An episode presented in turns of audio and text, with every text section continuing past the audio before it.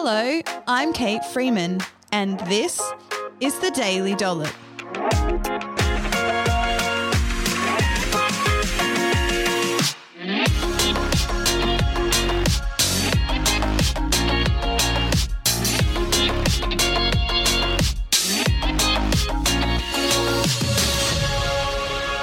On this episode of The Daily Dollop, I'm starting a deep dive series into the anti inflammatory diet.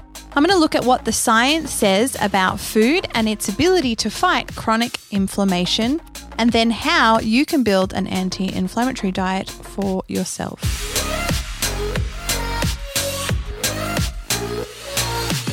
Welcome back to the podcast, everyone. My name's Kate, and I'm a registered nutritionist and the founder of the Healthy Eating Hub and the Healthy Eating Clinic. And fun fact about me is that I currently have no grey hairs yet. So I'm 37 years old currently, and I don't have any grey hairs. My hair is all natural. I don't dye it either. It is this brown, this is normally. And I haven't got any greys yet. I have found a few which I've pulled out. So there is currently no grey hairs in my head. Well, that I can see. Maybe if you go digging for one, you might find one. But so far, so good.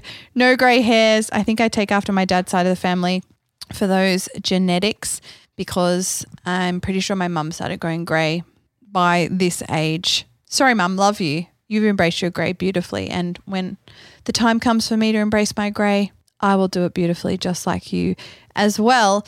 But on to today's topic inflammation and the anti inflammatory diet. I actually started researching this for just one episode because it was a question that someone submitted over my Instagram stories in preps for these episodes. And the I was just like, what would you guys like me to talk about? And one of the suggestions was inflammation and the anti inflammatory diet.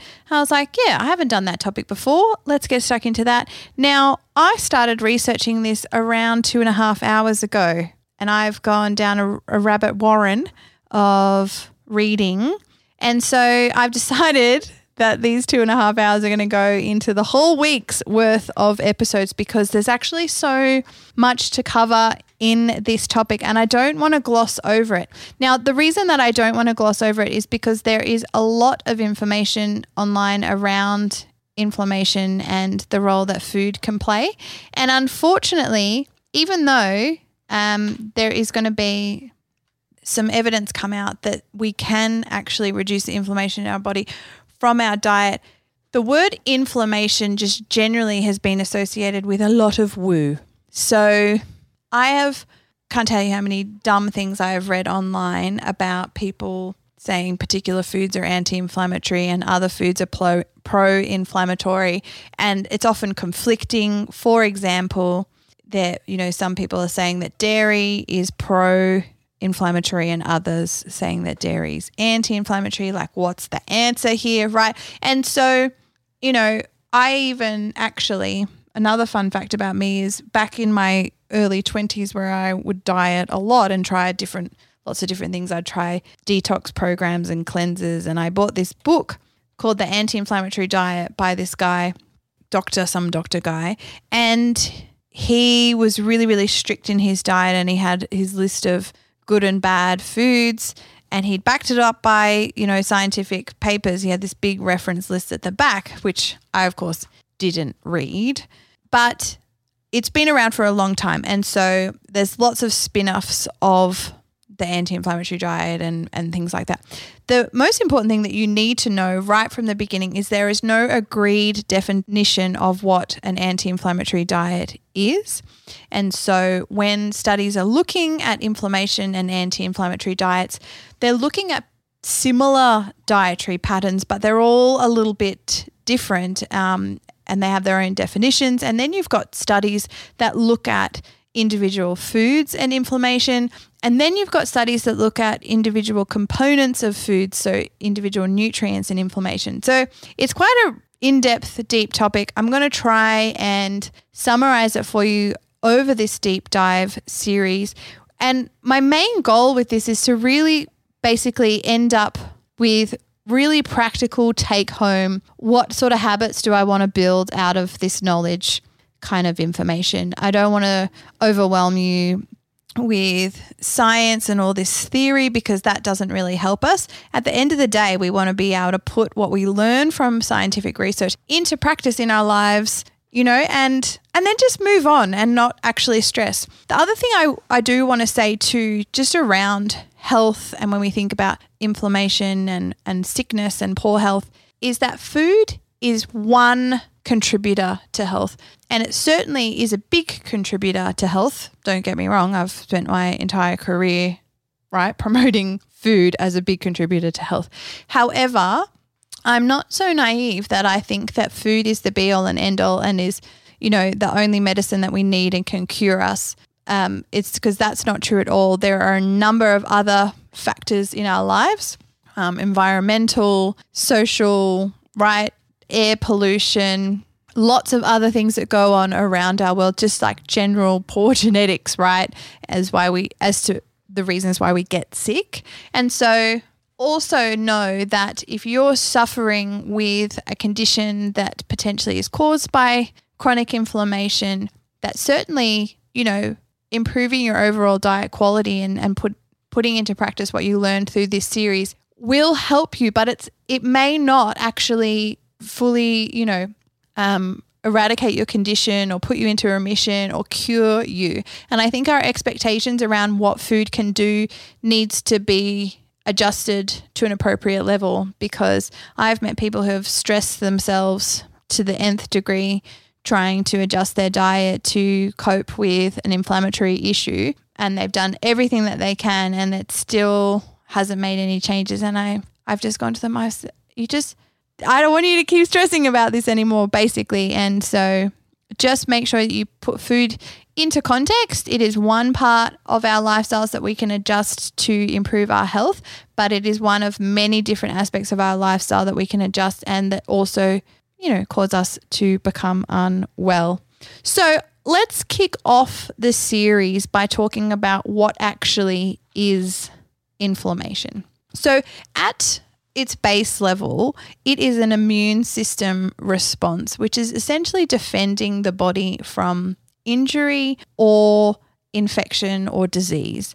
And so along with the immune response is it's, it's essentially defined according to the effects of capillaries dilating and then leukocytes infiltrating tissues. So leukocytes are white, one type of white blood cells which are immune blood cells and they essentially um, basically follow injury or an infection, right? Now, the result of leukocytes, so these white blood cells infiltrating tissues and our capillaries dilating, there's the causes of redness, heat, pain, and swelling. So, bless my husband, he fell off his mountain bike a couple of weeks ago. And so his ankle smashed into a rock in the process of coming off his bike. And it's been in pain, red, hot, and swollen for a number of weeks now. That's inflammation at work. So the tissue became damaged, capillaries have dilated, leukocytes have infiltrated the tissue, right? And it's this inflammatory response. Now, this is a great response. It's in fact, it's part of the body protecting itself. It's natural, it's good for the body right? It's not a bad thing. And essentially, this process is defined as acute inflammation because it typically resolves itself once the tissues have healed or the infection's been eradicated, things like that. The thing you need to know about inflammation is that it's a cascade of chemical events that trigger one another. And some of the the metabolic or the chemical reactions that occur along with inflammation are sort of self perpetuating. So the more they happen, the more they trigger themselves to happen. And then other chemical reactions sort of act as their own brake. So it starts to turn it all off again.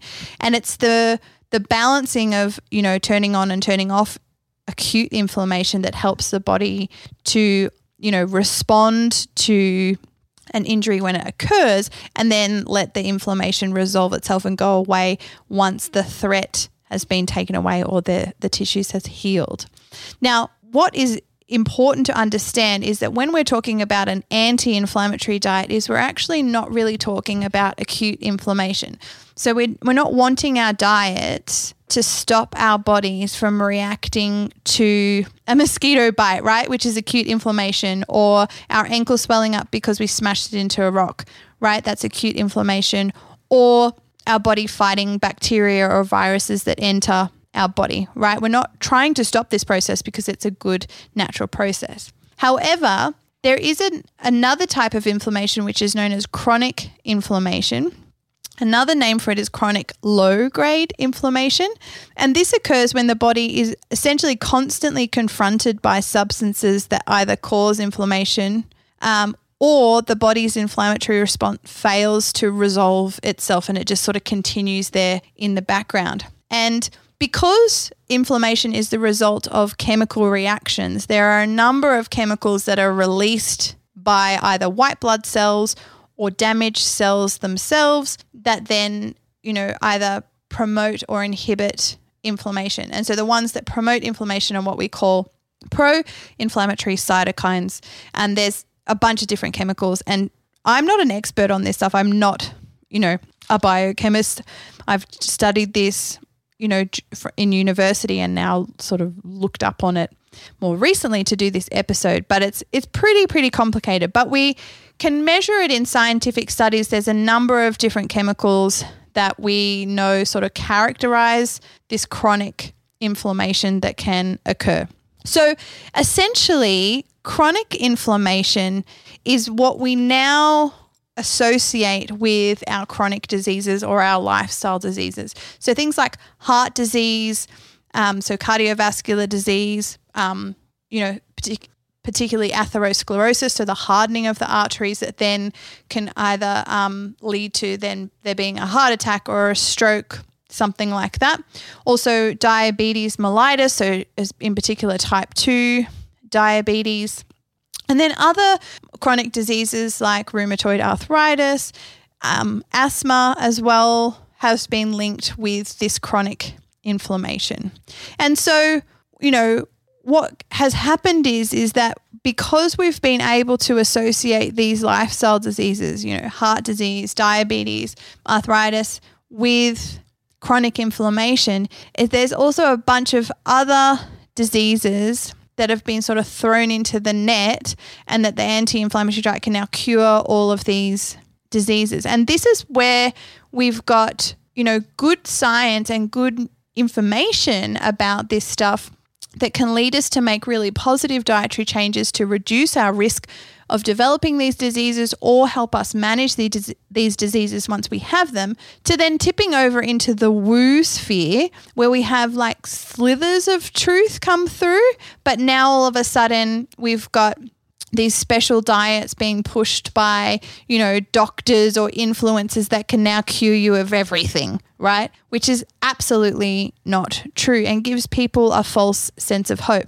It becomes particularly dangerous as well when you have people actually turning away from their conventional treatment for particular conditions that they might be suffering from and fully relying on diet. And that can be really, really dangerous as well. But certainly, there is some good evidence to suggest that our key lifestyle diseases, particularly heart disease and diabetes, is linked to this chronic inflammation, and that addressing this through some dietary changes can one, help us reduce our risk of developing these diseases later on in life, and two, also help us manage these conditions if we've already got them. So join me for the next episode where I'm actually going to go into more detail about what chronic inflammation is caused by, and then what the science says helps decrease chronic inflammation. So stay tuned for that.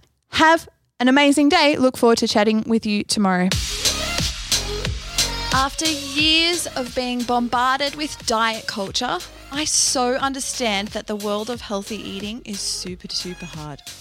My healthy eating program helps people who are struggling with their eating habits to lose weight feel good about themselves and eat well for the rest of their life. I do this by teaching one nutrition principle at a time and showing you how to establish this knowledge as a habit in your everyday life. This is unlike any other program on the market today that simply gives you a meal plan, a list of good and bad foods, or expects you to change everything all at once. Life's too short to live with food stress. To become a habit builder and not a crash dieter, join my program today at Thank you so much for checking out the Daily Dollop. Don't forget to rate, review, and subscribe so that we can spread the podcast far and wide and so you don't miss an episode.